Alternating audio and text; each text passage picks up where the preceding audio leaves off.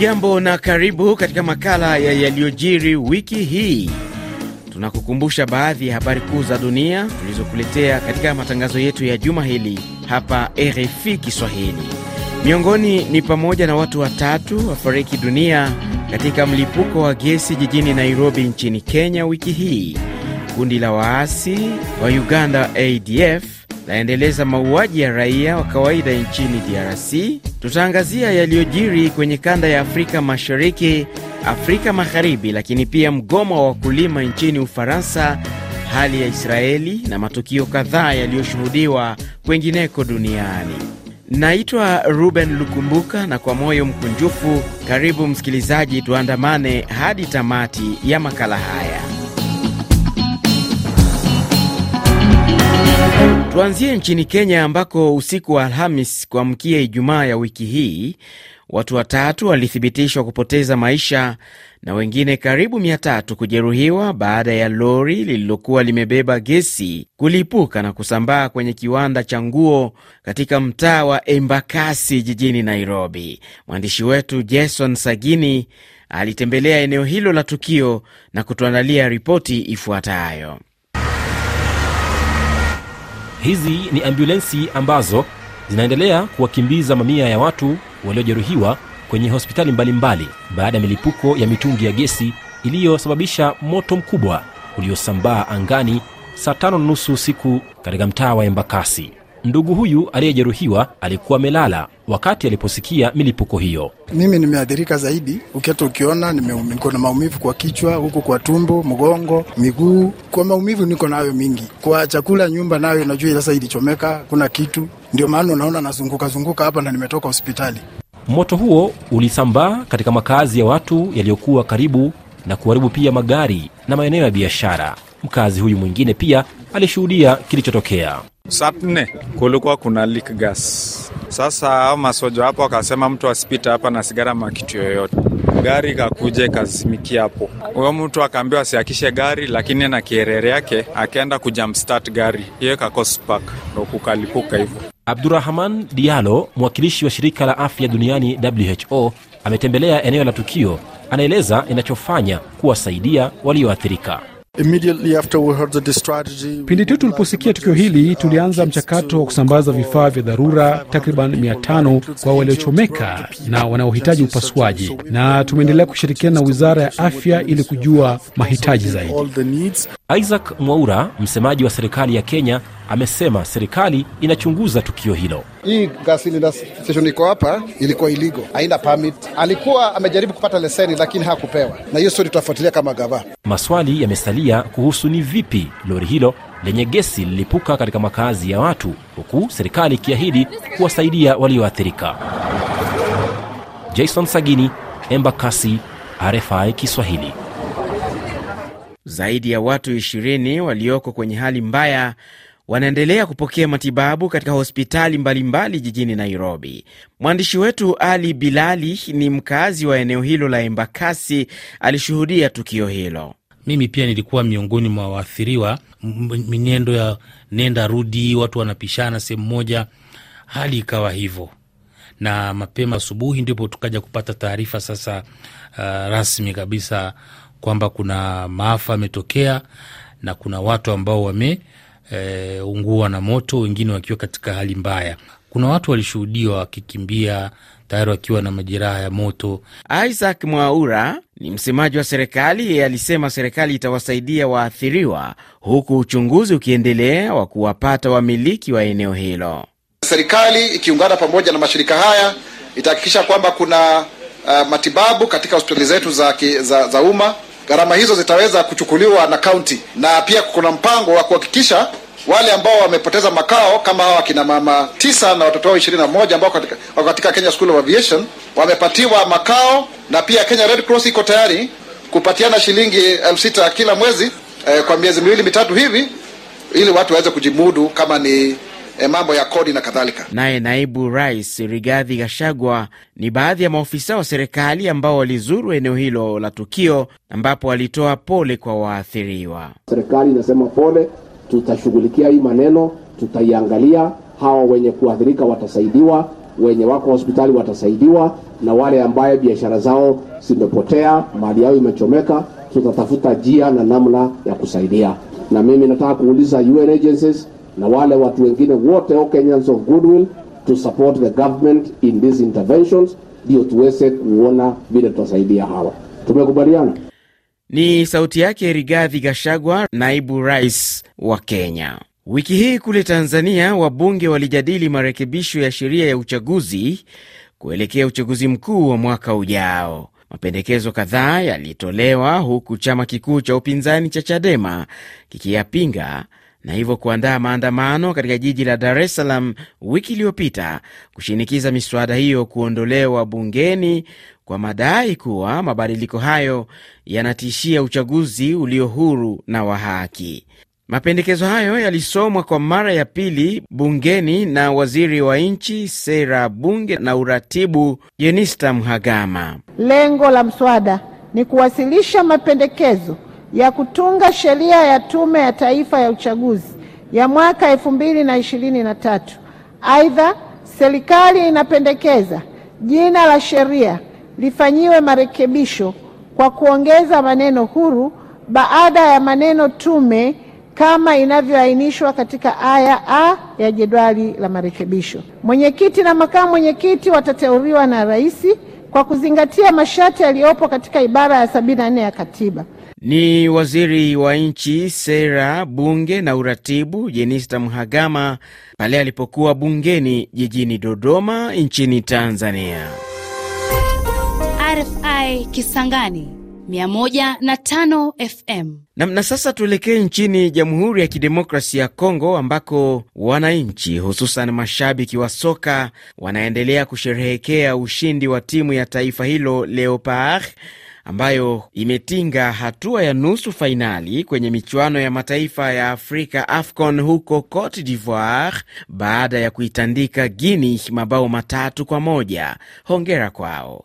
Lakini tukimulika tochi yetu katika yaliyojiri wiki hii huko DRC ni kwamba Rais Felix Tshisekedi siku ya Jumanne ya Januari 30 alisisitiza msimamo wake wa awali wa kutupilia mbali uwezekano wa kuketi katika meza ya mazungumzo na waasi wa M23 aliowaita magaidi na hali kadhalika kutofanya mazungumzo yoyote na rais wa Rwanda Paul Kagame kwa misingi kuwa Rwanda inawaunga mkono waasi hao wa M23 licha ya kuwa nchi hiyo inaendelea kukanusha madai hayo. Matamshi ya Chisekedi aliyatoa wakati akizungumza na mabalozi wa kigeni nchini mwake mwanzoni mwa juma hili Januari 30. Felix Chisekedi: un reglement du conflit par les voies diplomatiques, utatuzi wa mzozo kwa njia ya kidemokrasia unawezekana kufanyika na Rwanda, lakini siyo kwa hali yoyote. Hakuna mazungumzo yanayoweza na hayatoweza kufanyika kati ya mvamizi wetu pindi anakalia kwa vyovyote vile sehemu ya eneo letu, na muda wote hali hii itaendelea. FRDC itabaki kuwa makini kujitolea kwa harakati za kuwatimua na hadi ngome yao ya mwisho. Lakini je, kauli ya Chisekedi ina maana gani? Francois Alwende ni mchambuzi wa siasa za Congo DR akiwa Nairobi. Rais Chisekedi bado yuko katika msimamo wake wa kwamba hakuna faida yoyote ikiwa atazungumza na bado wanajeshi wa Rwanda wakiwa bado wako katika maeneo ya nchi yake. Lazima awe na msimamo kama huo kwa sasa, kwa sababu ni juzi tu uchaguzi umepita, na lazima ajue kwamba wananchi wanamtizamia, waone atachukua mlengo gani. Mashariki mwa Jamhuri ya Kidemokrasia ya Kongo kuna waasi zaidi ya mia moja na ishirini ambao wameendelea kutatiza amani na usalama wa eneo hilo. RFI. Na tukiwa bado huko DRC ni kuwa wanajihadi wenye uhusiano na kundi linalojiita Islamic State waliripotiwa kutekeleza shambulio mashariki mwa nchi hiyo kwenye eneo la Baeti ambapo watu zaidi ya wanane waliuawa kwa kukatwa shingo wakiwa kanisani. Wiki hii rais wa Rwanda Paul Kagame alisema matukio ambayo nchi yake imepitia hasa mauaji ya kimbari ya mwaka 1994 ni onyo kwa dunia na kwamba nchi yake imejifunza kutokana na mauaji kwa kugharamika. Kagame aliyasema haya akiwa Washington kule Marekani alipohudhuria maombi ya kitaifa ambapo aliyataka mataifa kukemea vitendo vya kibaguzi na uchochezi. Uzoefu wa Rwanda ni zaidi ya hadithi, pia ni onyo, onyo kuhusu kile kinachotokea tunaporuhusu chuki kuwashinda wanadamu. over humanity. We see divisions Tunaona migawanyiko ikiongezeka kote ulimwenguni, globe. In every katika kila nchi, haijalishi hadhi yake. Pia hakuna watu katika ulimwengu huu ambao ni wa kipekee kuliko wengine. Ni sauti yake Paul Kagame, rais wa Rwanda. Kule Uganda, mwanasiasa wa upinzani Robert Kyagulanyi maarufu kama Bobi Wine wiki hii alitoa wito kwa raia kufanya mgomo dhidi ya serikali kupinga utawala wa Rais Yoweri Museveni aliyekaa madarakani kwa zaidi ya miaka 38. Katika mahojiano na kituo chetu mama cha televisheni France 24, Bobi Wine alitaka kufanyika kile alichosema upinzani wa amani, huku akidai kwamba anahofia usalama wake. Tunawahamasisha raia wa Uganda kuonyesha mamlaka yao, kusimamia haki bila silaha wala vurugu, kwa sababu tunaruhusiwa na katiba yetu ili kumtoa Jenerali Museveni. Kwa hivyo ndiyo, tunatoa wito wa watu kugoma. Tunataka maandamano yenye maadili, tunataka ukombozi, na hivi vyote ndio maana unaona wananinyamazisha na kunidhibiti. Na ni ukweli, kama tukienda kwenye uchaguzi, tutaenda kama chombo na harakati ya kutaka ukombozi ambao tunauhitaji sana kwa sasa. Ni sauti yake Bobi Wine, mwanamuziki na mwanasiasa wa upinzani nchini Uganda. Umoja wa Mataifa juma hili ulisema raia zaidi ya milioni nane wa Sudan wamekimbia makazi yao kutokana na vita inayoendelea kati ya wanajeshi wa serikali wanaoongozwa na Jenerali Abdel Fattah al Burhan na hasimu wake kiongozi wa wapiganaji wa RSF Mohamed Hamdani Dagalo. Na, na sasa tuangazie yaliyojiri katika kanda ya Afrika magharibi na kaskazini tukimulika huko Senegal ambako kampeni kuelekea uchaguzi mkuu uliopangwa kufanyika tarehe 25 mwezi huu zinatarajiwa kuanza siku ya Jumapili. Kiongozi wa ujumbe wa waangalizi kutoka Umoja wa Ulaya Malin Bjork alitaka wagombea kuruhusiwa kufanya kampeni kwa uhuru. Ni muhimu sana wagombea walioidhinishwa na baraza la kikatiba kuruhusiwa kufanya kampeni kwa usawa. Tunatarajia kwamba hilo linawezekana kwa sababu katika mchakato wa kidemokrasia ni muhimu kila mgombea afanye kampeni kwa usawa. Ushirikiano wetu ni kwa ajili ya demokrasia na mchakato wa uchaguzi jumuishi na wa uwazi unaowezekana. Wagombea ishirini wameidhinishwa kuwania urais huku mwanasiasa maarufu katika nchi hiyo Usman Sonko akifungiwa baada ya kuhukumiwa jela mwaka uliopita.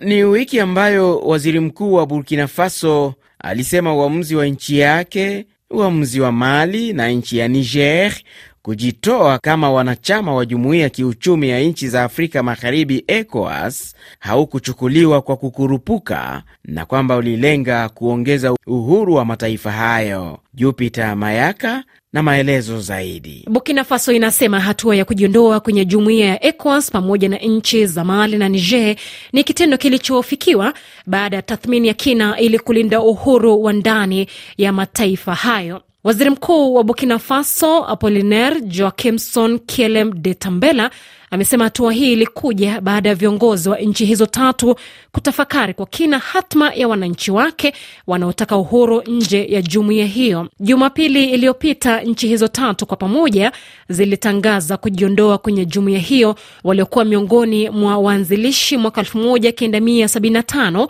kwa madai kuwa inatumiwa na nchi za nje kuingilia uhuru wao. Minslet, baada ya mapinduzi, ECOWAS ilitangaza vikwazo kwa nchi za Mali na Niger, kitendo ambacho kimeyumbisha uchumi wa mataifa hayo ya Afrika Magharibi. Umoja wa Afrika nao umesema umesikitishwa na uamuzi huo na kutaka viongozi wa kikanda kujadiliana. Alhamis ya Februari mosi, uongozi wa kijeshi nchini Mali uliagiza kufungwa kwa kituo cha televisheni cha Ufaransa France 2 kwa kipindi cha miezi minne kwa kupeperusha ripoti kuhusu hali ya usalama nchini humo. Undani wa taarifa hii na mwandishi wetu Hilary Ingati. Hii ni hatua ya hivi punde kwa Mali kuendelea kukata ushirikiano wake na mkoloni wake wa zamani Ufaransa baada ya jeshi kuchukua madaraka mwaka 2021. Tume ya mawasiliano nchini humo kwenye tangazo lake inasema ripoti iliyopeperusha kwenye kituo hicho cha Ufaransa ililenga kusifu ugaidi. Pamoja na hilo, ripoti hiyo pia imekosolewa na uongozi wa kijeshi kwa kuwapotosha wananchi kuhusu hali ya usalama nchini Mali na kuwakatishia tamaa wanajeshi.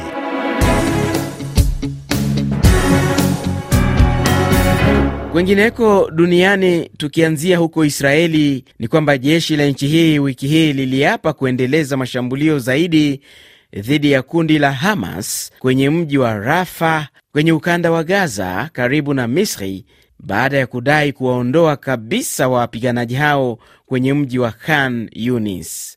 Mengi zaidi na Victor Abuso. Uamuzi wa jeshi la Israeli umekuja baada ya mashambulio yake ya Ijumaa kuwaua watu 105 katika mji wa Khan Yunis kusini mwa Gaza.